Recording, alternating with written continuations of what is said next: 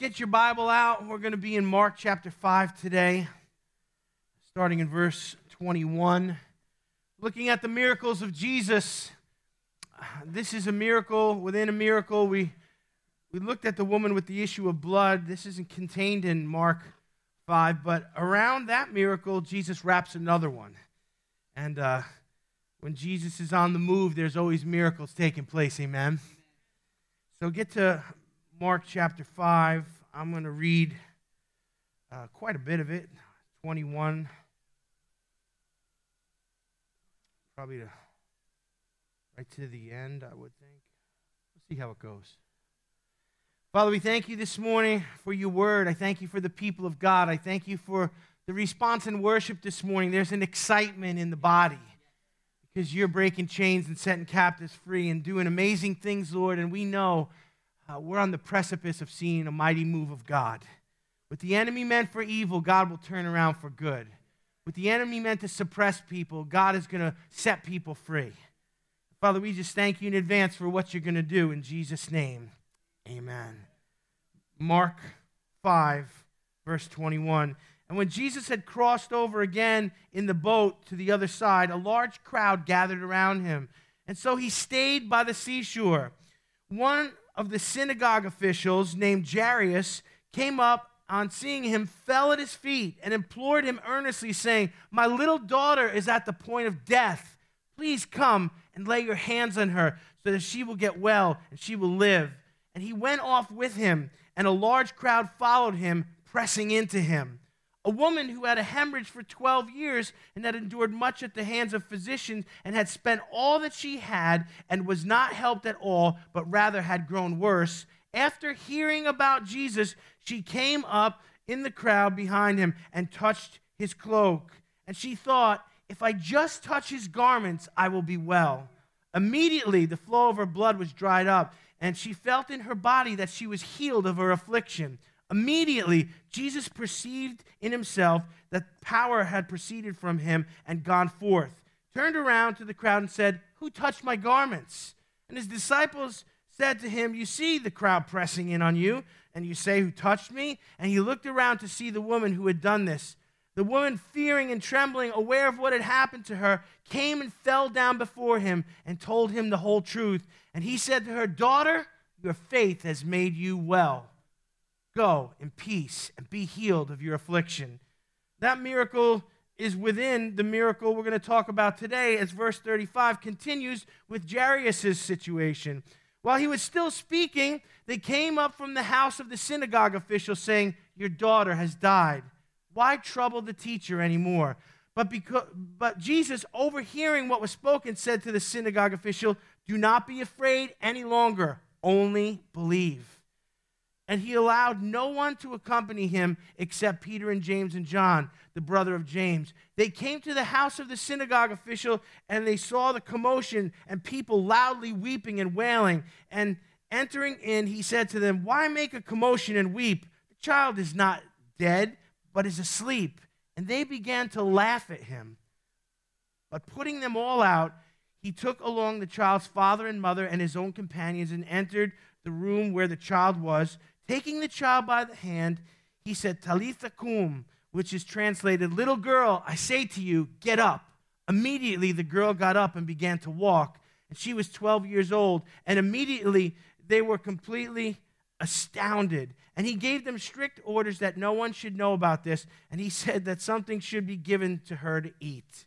And so, a miracle within a miracle here. We're familiar with the woman with the issue of blood. We preached through that one and there, there's so much in there. I feel like I could preach through it again and just extract more. You know, the word is like, uh, like juice. I mean, you just can keep squeezing it, it never runs dry. Anyone? So here's a miracle within a miracle. We're dealing with Jairus here. Jesus is in miracle mode. He's in his three year ministry. You realize Jesus lived for 33 years, but only ministered for three. In three years, he turned the known world upside down. Why? Because everywhere he went, miracles took place. And here's a miracle within a miracle here. He, has got a dying child. He's on his way to minister to her. Yet the woman uh, uh, comes to him. Aren't you glad that Jesus is never too busy to do a miracle in your life? Amen. You know, it's, eh, Jesus could have been, you know, to, you know, well, Jairus is first. You know, it's like the deli counter. You take a number and they call your number. Well, no, he didn't wait. He didn't make the woman wait. She had waited 12 years. He does that miracle. But think about this. Uh, en route to the girl's house, she dies. Now, I mean, I don't know about you, but healing the sick seems easier than raising the dead. In fact, if you got sick things in your life, don't let them die because it is easier to heal the sick than raise the dead. And so, on his way, the girl dies. The woman with the issue of blood is healed, but let's take a look at this miracle that's taking place for Jairus. In verse 21 22, uh, we see that you know, Jesus crosses over. There's a large crowd. Why? Because they're, they're seeing the kingdom of God demonstrated in a way they've never seen before. Verse 22 says this One of the synagogue officials named Jairus came up. And seeing him, he fell at his feet and implored him earnestly, saying, My little daughter is at the point of death. Wow, serious as it gets. Please come lay your hands on her so that she may get well and live and he went with him. Okay, so he, here's this little uh, synopsis taking place here, and we see Jairus comes, and he's not just an ordinary guy.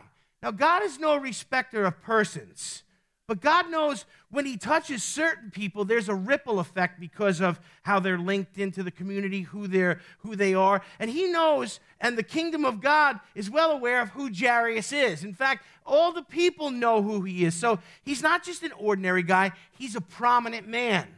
When Jesus does a miracle for this prominent guy, everybody's going to know about it, and it's going to have a ripple effect through the community there.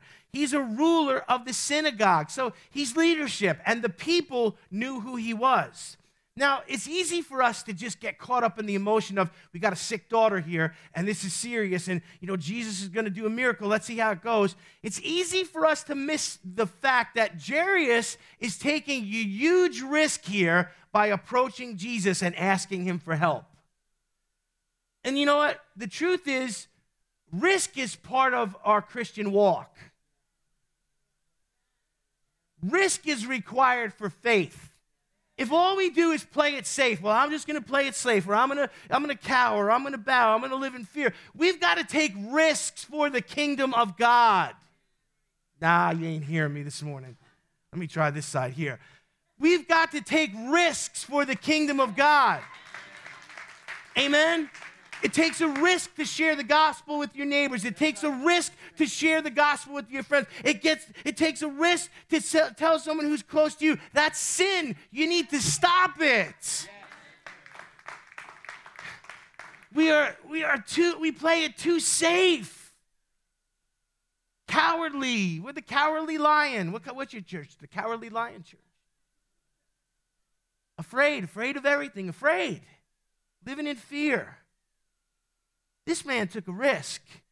And it was a risk. He's a prominent man. Yet look how he comes before Jesus. He gets there and he, he, he, he risks Jesus just by asking for his assistance in a spiritual matter. Now, this guy was a member of the religious ruling community, and that community were not big fans of Jesus. In fact, their relationship with Christ ranged from, you know, hostile to mildly antagonistic, all the way up to jealous and murderous. You realize these spiritual leaders, when they couldn't eh, deny what Jesus was doing, couldn't deny the miracles he was doing, they plotted to kill him. There were several occasions they picked up stones to murder him. They were no fans of Jesus. Could you imagine the Lord of glory come down from heaven, uh, you know, fully God, fully man, walking among men, doing miracles, and religious people want to murder him? Wow. So Jairus is part of that re- religious re- ruling class. And he comes to Jesus and he takes a big risk here because the two parties are at odds with each other. The religious power brokers were no fans of Jesus because he was an existential threat to their power, control, and influence over the people. Religion and spirituality and r- religious leaders who are ungodly, they have one desire. If you listen to what the scripture says about false teachers and false prophets, they just want the affection of the people. Jesus came to bring truth, to bring love, to bring salvation. The religious leaders were threatened by him. And so here's Jairus, one of them. And, and what, what happens here is Jairus literally breaks rank with his own group and goes to Jesus for spiritual help. I mean, like, you got to understand that that group is not going to, they're going to think what he's done is traitorous. It's like being a lifelong Yankee fan and putting a, putting a, a, a Boston hat on.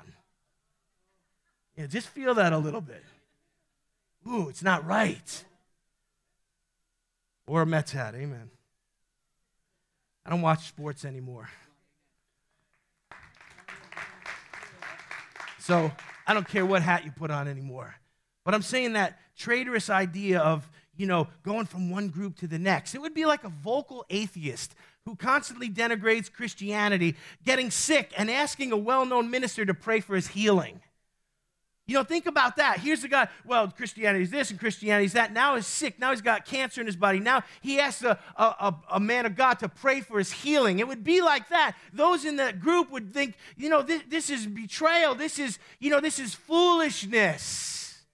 And that's just the way the, the Pharisees and the Sadducees and the teachers of the law would have looked at Jairus' actions here. He has broken rank. He has publicly asked their adversary for spiritual help in a serious matter. He didn't go to any of them. Isn't that telling? You know, people can think they're all that, but you know, when, when push comes to shove, you know, who, who, who comes to them for help? It's like being a dad, you know, when your kid's sick, they, they don't want to see you. They want who? Mom, right? You guys are you guys have moms out there? So here's Jairus, he's breaking rank, and I want you to see the way he comes to Jesus is not discreet at all. And he, and he could have been discreet. Remember how Nicodemus came to Jesus in the dark, in private? Do you remember that? And, and, he says to him, You know, what must I do? And you must be born again, and that whole thing in John 3. Well, Nicodemus came by night, he came secretly. But Jairus didn't do that. He came right out in the open. He wasn't discreet at all. In fact, he was undignified in the way he presents himself to Jesus. And, and we're going to look at that extensively here this morning. But he could have done it quietly, but things were too serious for him to take that approach. So he comes to Jesus, and look at his actions here.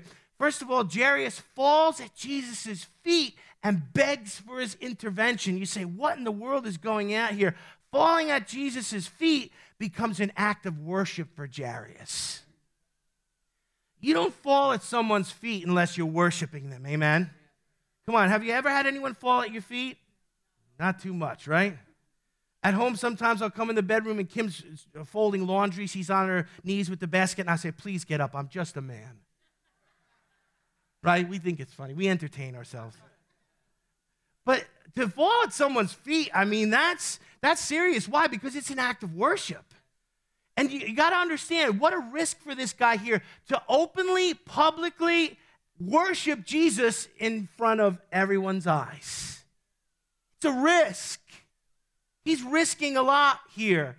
And his falling down becomes an act of worship. He also begs, the text says, he pleads with Jesus. And, you know, his begging becomes a display of, of faith. Why? Because you don't beg someone to do something for you unless you know they can do it.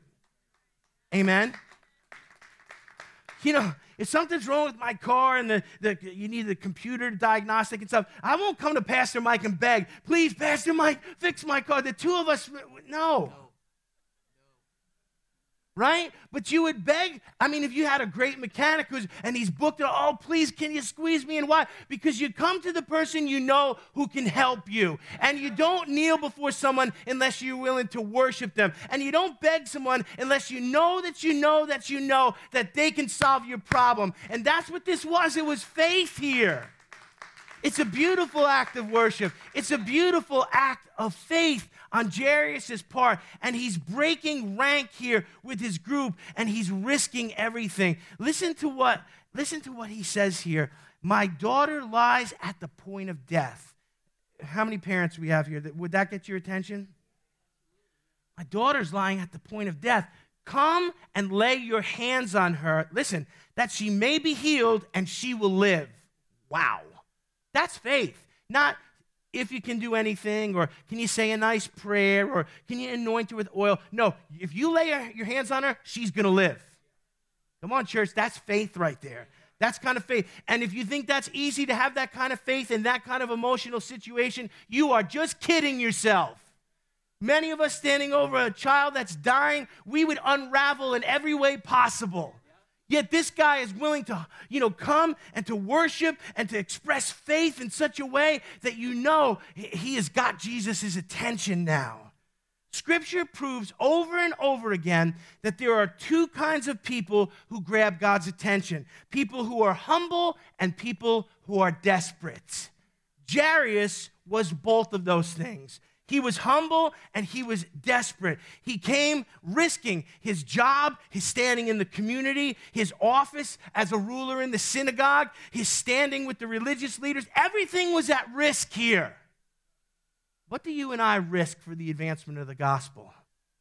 What do you and I risk? What are we willing to risk? Our, our job, our home, our standing in the community? Are all of those things more important than us being salt and light in the earth? Come on, I'm kind of asking this morning.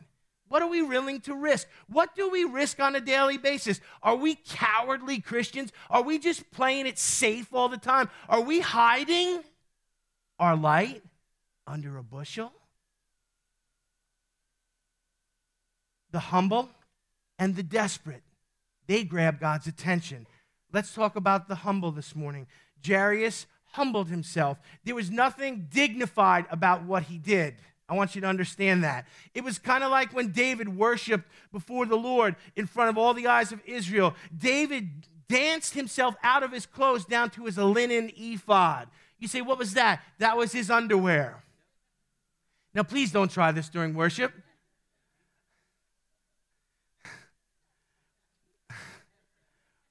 but the ephod was a priestly garment. So here's David, he and and, and his wife Michael or however Michael or who I don't know, yeah, whatever Saul named her, and she's like, "Oh, how undignified was the king today before the eyes of his servants." What was that? That's religious. That's a religious devil talking.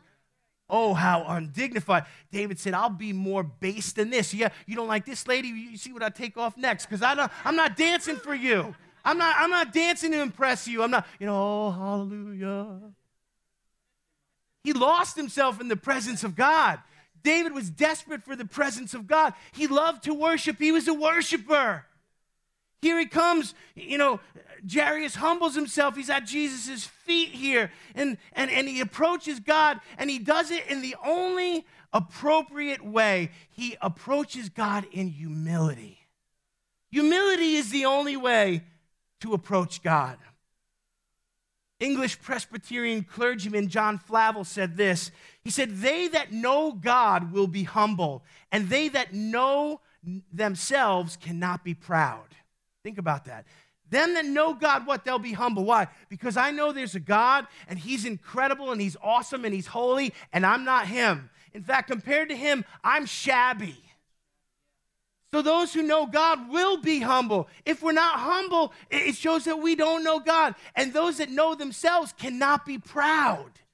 I'll never forget, I, I may have told this story before, but when I was a young man, newly married, I worked for Pepsi as a fork truck driver on the night crew.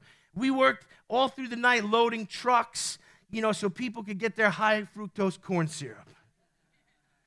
It was a tough job. It was a hard job, and we were a good crew. And We worked hard. Now, obviously, I had just come out of Bible school. I'm newly married. I'm trying to train my wife and get her under control. And is that how it went? No. Oh, so I'm in the warehouse here, and I had obviously a calling on my life. So they would always elect me to go talk to the CEO when we had problems in the warehouse. Even the manager, the night manager, would send me, send Rick. And I remember walking up into this guy's office, and back, it was back in the day, you know, long time ago. We'll be married 29 years this year.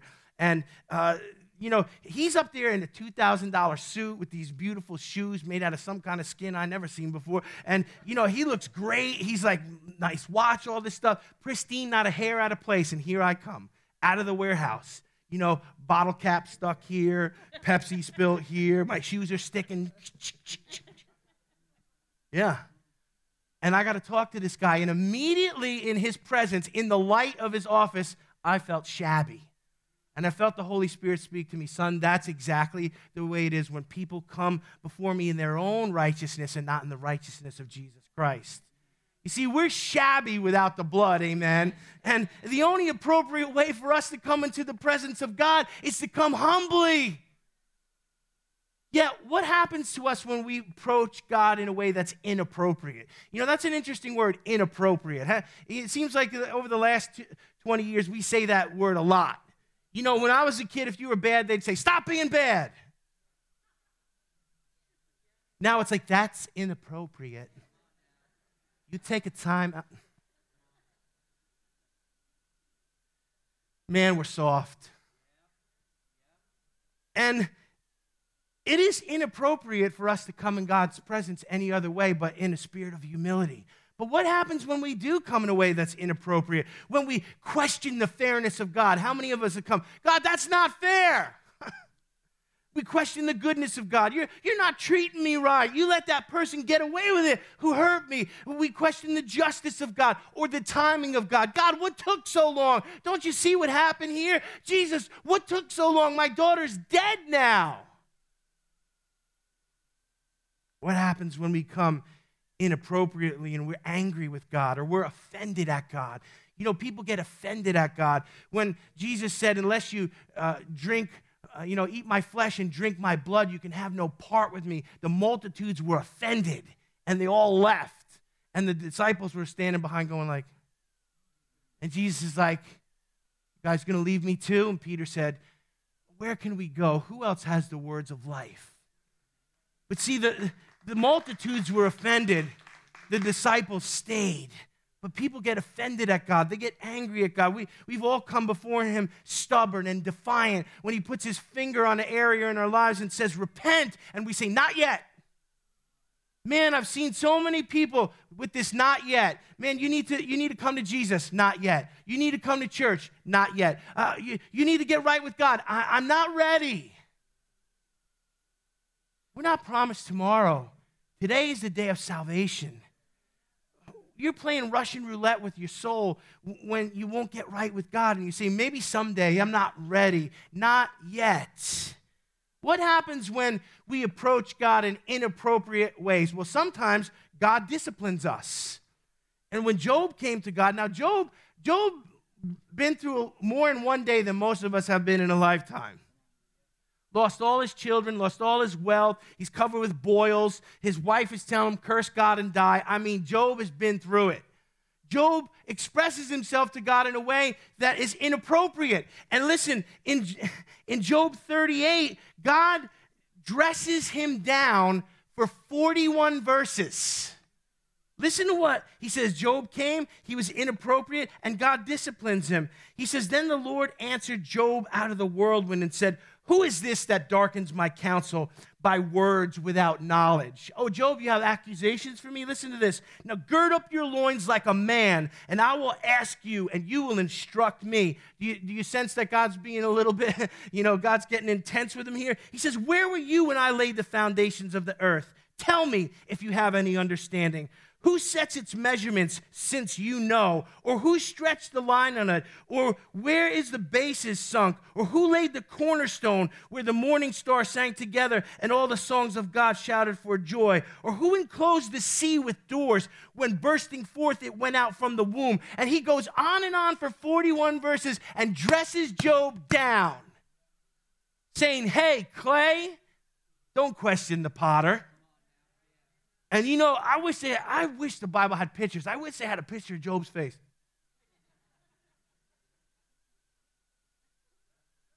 Right? 41 verses of where were you and who are you? And since you know and you're so smart, and why don't you tell me? Woo! I love it. Sometimes God disciplines us when we come in an inappropriate way. Sometimes for the proud and the sinful and the unrepentant, judgment comes. The Bible says the stiff necked will be destroyed suddenly and without remedy. Sometimes, now we don't like to talk about judgment. I bring up that word and every I could watch you like shrink back. Woo! Let's move on, Pastor. But sometimes God brings judgment. In fact, in Acts 12, uh, Herod decided that he was going to accept praise from men as if he was a god, and God judged him immediately. Listen to Acts 12, 21 through 23. So on a set day, Herod, arrayed in royal apparel, not humble, cocky, all dressed up, dressed to the nines, got all his nicest clothes on, puffing himself up. He sat on his throne. Oh, you got yourself a little throne there, buddy? Never make yourself a throne. And he gave an oration to them. Not a speech, not a sermon, an oration. He was a thespian, apparently. And the people kept shouting, listen to this. This is the voice of a God, not a man. This is the voice of a God, not a man. And he's like, Yeah, yeah, yeah, tell me more. Then immediately, verse 23 says, An angel of the Lord struck him because he did not give glory to God, and he was eaten by worms and died. Woo! I don't know about you, but I'm glad that God, you know, doesn't do that routinely to us when we're out of line. But I got to be honest with you, there's some people I wish he, he would do that to. Some people that shake their fist before God. Some people that, uh, you know, are elected representatives uh, who say, God has no place in this chamber. I wish that God, you know, and, it's up to him and it might come. But you know what? God, God could do that to any of us. But there's some people you're like, man, you know, you ever just hear some people being so arrogant and defiant to God, and you're like, I'm getting away from them because it's coming, it's coming. Pray for them. Because, like Jesus said, they know not what they do.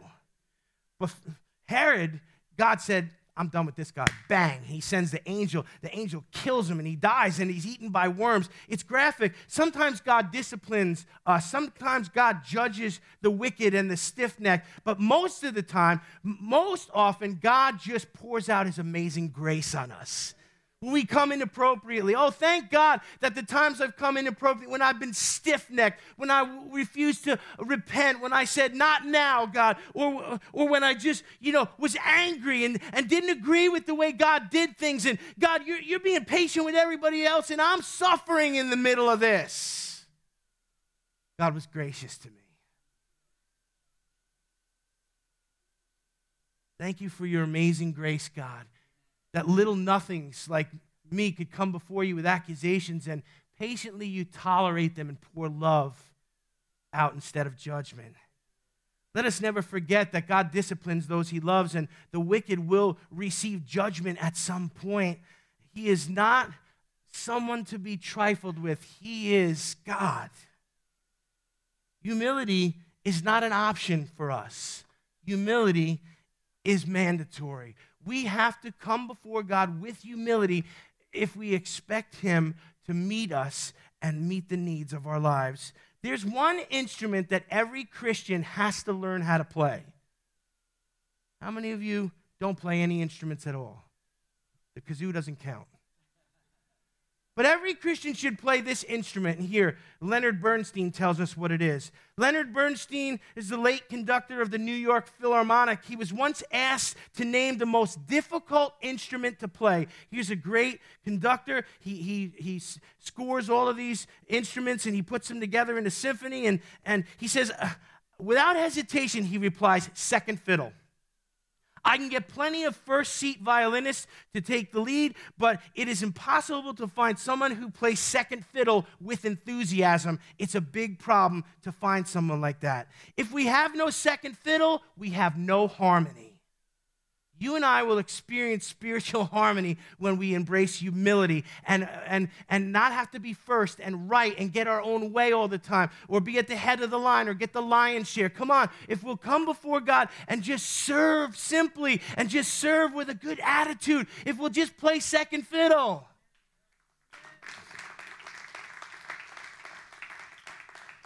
But the soul says, I want to stand out. I want to be noticed. I want to be number one. If you're not number one, you're just a loser. Not in the kingdom of God.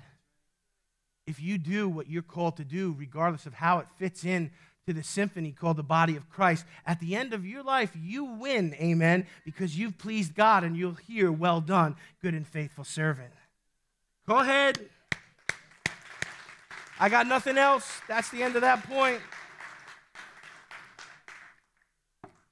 So the humble. God's looking for the humble. God's looking for those who play second fiddle. God's not looking for some peacock to stand behind a pulpit and, and be an orator. He's looking for people who will serve others and clean toilets and, and spend time and listen and cry tears. Come on. All right. I guess that's all the humility we're going to get out of you this morning. Let's move on to the desperate because the desperate also catch the attention of God. Amen. Humility will get your toe in the door, desperation will get you over the threshold.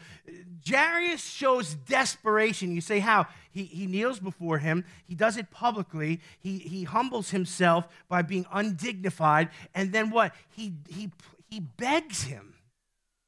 He, be, he begs him. Uh, most of us don't know really what it's like to beg someone for something. Most of us have never had to beg too much.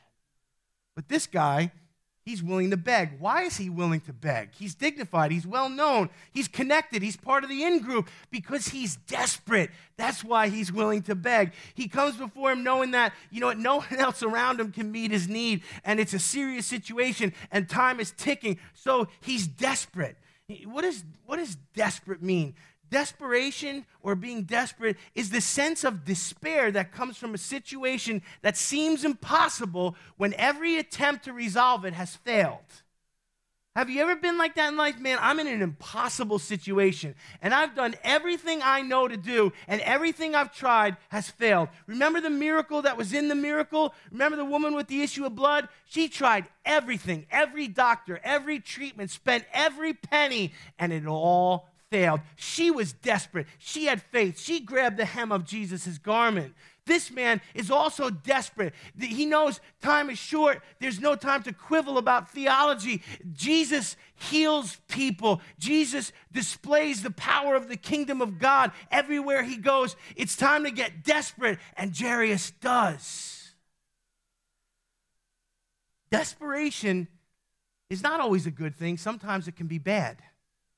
You know, in business, when we're dealing with, in business or we're dealing with people, we shouldn't be desperate in business. Christian, your source is not the government. Christian, your source is not some rich person that you can get an account from. Christian, your source is not the favor of those who are in power. Man, I wish I could get a half an amen. Christian, your source is God. God Almighty is your provision. Too many of us too many of us mock God by acting like we need other people or, or, or programs or governments to, you know, give us what we need. Otherwise, we're going to lack. Oh, if the government doesn't send me a check, what am I going to do? Huh? America has forgotten who its source is.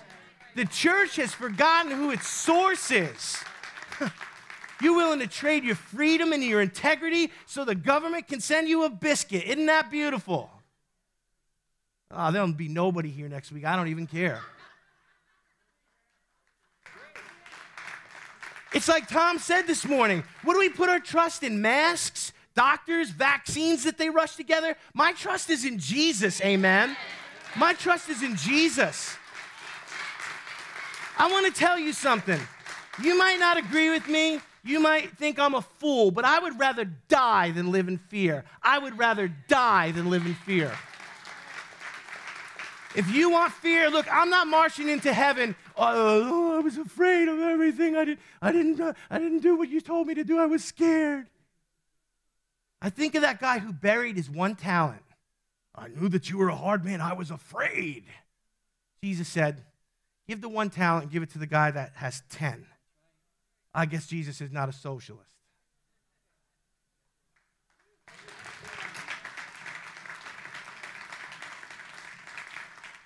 Desperation can be bad. Don't be desperate before men. Don't be desperate in business. Don't be desperate at your job. Be respectful, be thankful, but remember who your source is. Listen, des- to you young people who are dating, single people, don't be desperate in relationships. You know, I see this Christians desperate. Oh man, you got you got a post out there, you know, your profile on match.com or something. I'll take anyone breathing. anyone who will talk to me. Don't you do that. You're a child of the king. Don't you settle. Don't settle. It's not good to settle. Ask Kim. It's not good to settle. I told her, I said, I told you you can do better. Don't marry me. But don't be desperate in these situations. Trust God. Man, what I want to see in Full Gospel Center is faith and fearlessness. Amen. Amen. God's our source. He's always provided for us. Hey, I want to tell you something else. You're not my source. Oh, I hope people give. You know, if they don't come to church and they don't give, God has always provided my needs. Amen. He always will. I love you, but I don't need you. I'm a gangster. Watch it. I don't need you. You don't provide for me. We'll find another church where we can control the pastor with, you know, the uh, I'll hold the door for you. Don't let it hit you where the Lord split you. You know, we, we Christians got to really stop talking about faith and start exercising it. Amen?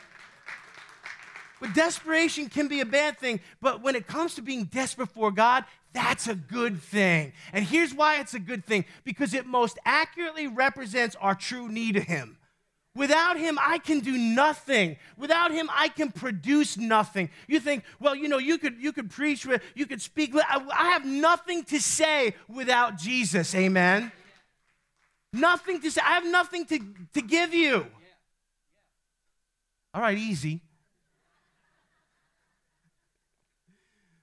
Pastor Mike and I have fun, whether you like it or not. But it's true, we have nothing to offer. We know that. I mean, if you if you see the goofballs that showed up at Bible college, I mean, and we were the we were the cream of the crop, so I mean, there was a lot of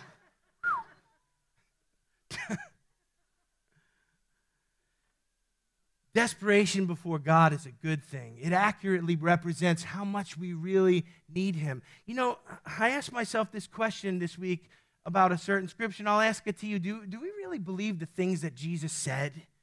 Some of the things that Jesus said are hard to believe. If your eye offends you, pluck it out. You, you weren't serious about that, were you? If your hand offends you, cut. You, come on, that was just an allegory, right? Do we really believe the things that Jesus said? Listen to John 15, starting in verse 4. Jesus said, Abide in me. That, that's a connection, that's a, a, a oneness, a unity. Abide in me, and I in you. As the branch cannot bear fruit of itself unless it abides in the vine, neither can you unless you abide in me. I am the vine, you are the branches. He who abides in me and I in him bears much fruit, for without me you can do nothing. If you have an apple tree and you cut a branch off it and you put the branch next to the apple tree, when the apples come, they'll be none on that branch because it's not connected to the root. Jesus is saying, if you're not connected to me, abiding, now abiding suggests a close, intri- in, uh, intricate relationship of just, you know, we are so connected to Him that you can't tell where He stops and we start. You know, which part of the branch is not part of the tree, which part of the branch. No, it's all connected, amen. So you and I are supposed to be desperate enough to Him that we believe what He says and that we are connected to Him in such a way that His resurrection power is flowing through us and producing fruit all around us. That only comes with desperation. Good fruit, much fruit, eternal fruit doesn't come from a casual relationship with God. It comes from a desperate relationship with God.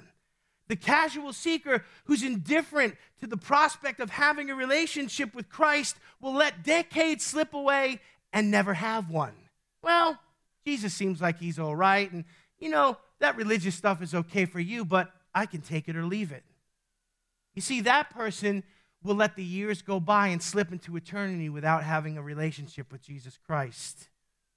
I had a friend that I've been friends with a long time, been praying for his salvation, been close to him, but you know, because of who I am and, and, and who he is, I don't preach to him.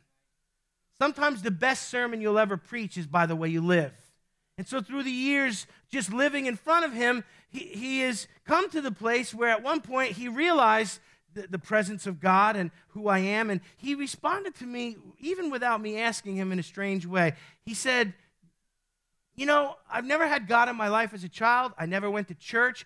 Why would I add that to my life now? Interesting. They can feel the presence of God in us, they see our relationship with God, but they feel no need for it to the point where they would want to upset the nice little life that they've constructed for themselves. God help us in the West here with all our pleasures and our comforts and our material excesses, where we've surrounded ourselves with this and that, and this gives me pleasure and this gives me comfort, and these are my hobbies and this is my entertainment. And it's as if we're just, you know, we're sitting on, you know, a spiritual beanbag chair with a tall, cool drink. And we don't want to upset what we've created. Why would you add Jesus to your life since you never had him growing up? Because you haven't begun to live yet until you come to Jesus. The Bible says that we're spiritually unregenerated. What is that? We're dead. We're trichotomous being. We're three parts body, soul, and spirit. Our spirits are dormant until we're born again. The person who's never come to Christ, though they've lived 20, 30, 40, 50 years, has not yet begun to live. But God does not reveal himself to the casual seeker as much as he does to the person who's desperate for God. And I ask you this question today Are we desperate for God or are we indifferent towards him? Now, before we act all spiritual, because we're in church today on Sunday, listen, we can sit out there for years and years and be lukewarm and be uninvolved and be unimpressed by the move of God. So at least we think that we, you know, well, obviously we are, you know, we are desperate for God because we're here on Sunday. No, uh, we could be indifferent and just be doing it out of sense of religious duty. Now, I know that's not popular and it's not going to fill the seats here, but there again, the truth is the truth.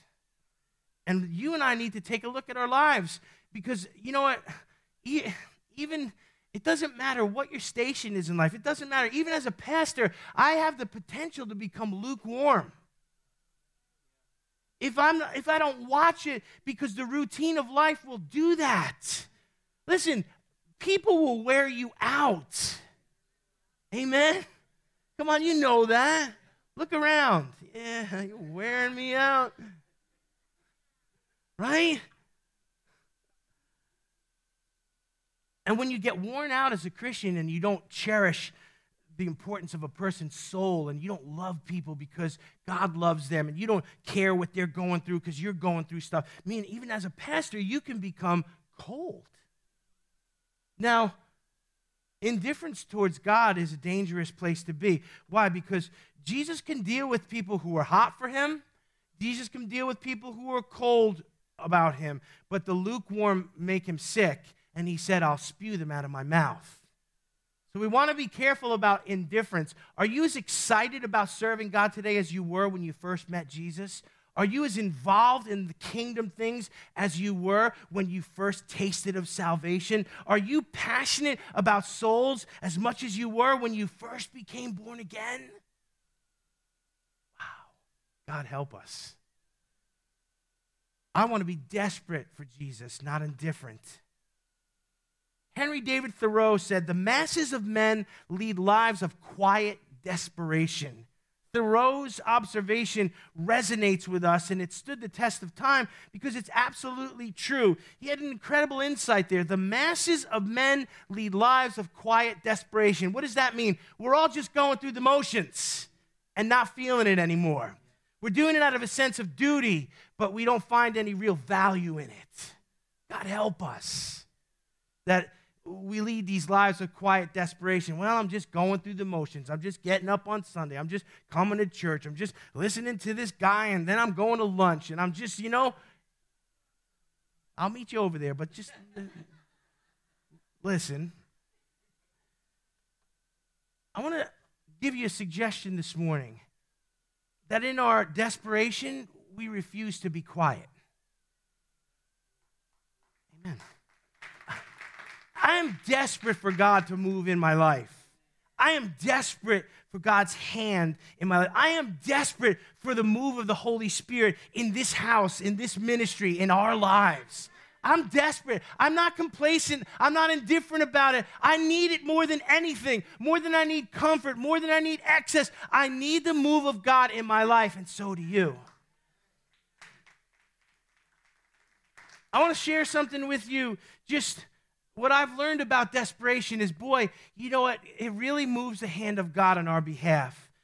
For decades, I've struggled with people that were abusive. You know, believe it or not, in ministry, you get abused. And I'm not, I'm not saying this to, uh, you know, so you can feel sorry for me. I know you won't anyway, but I'm not saying it for that.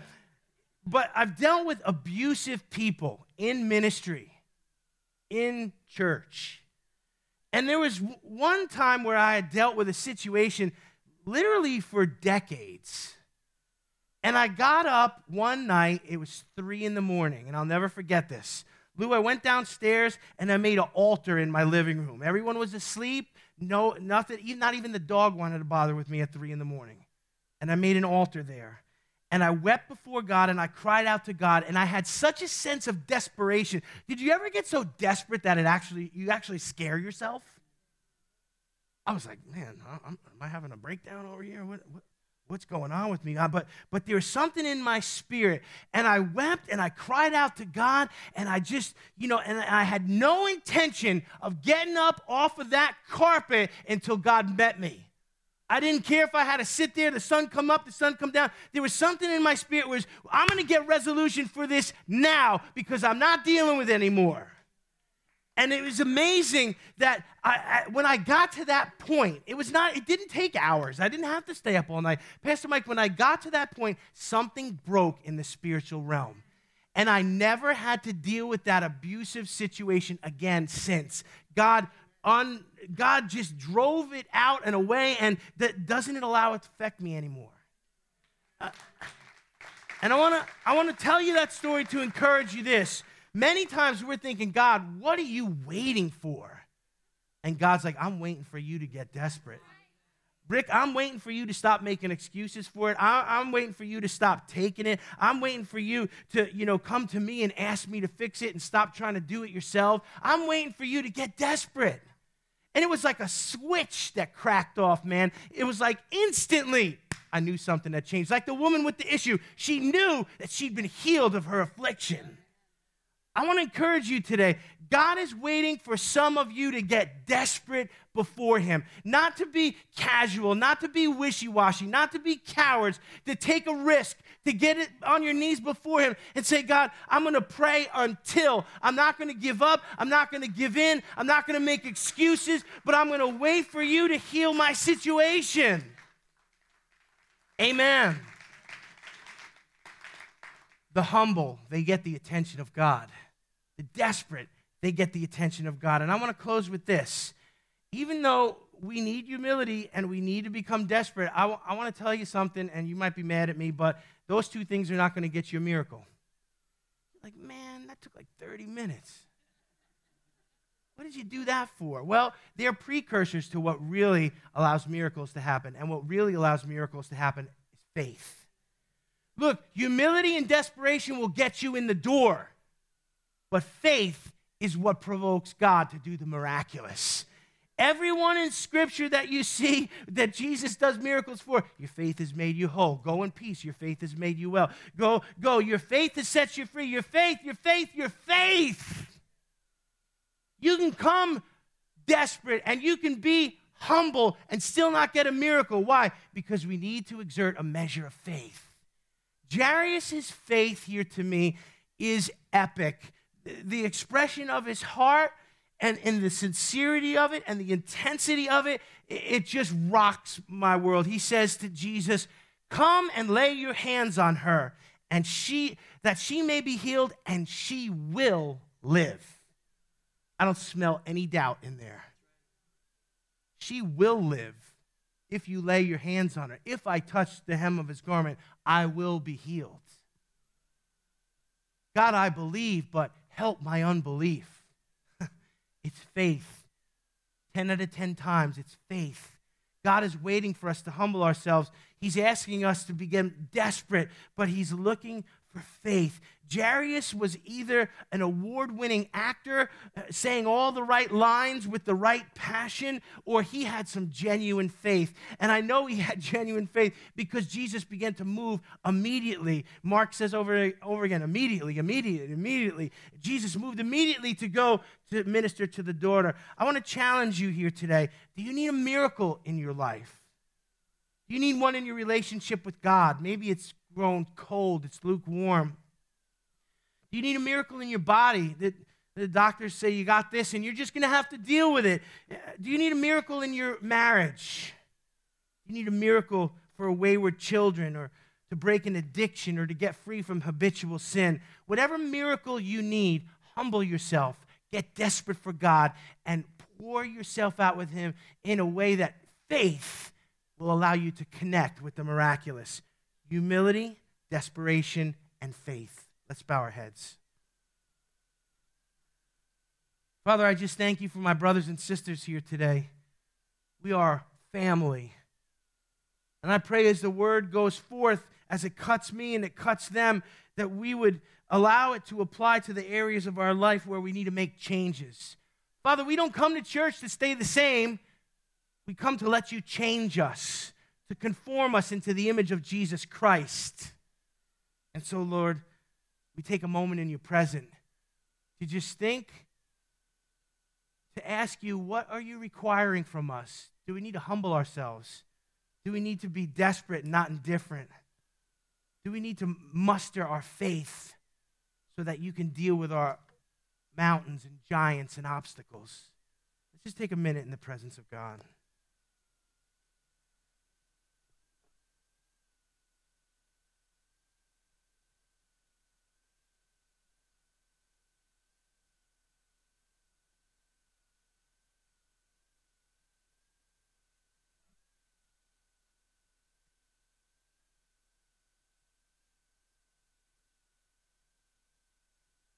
Father, speak to your people today.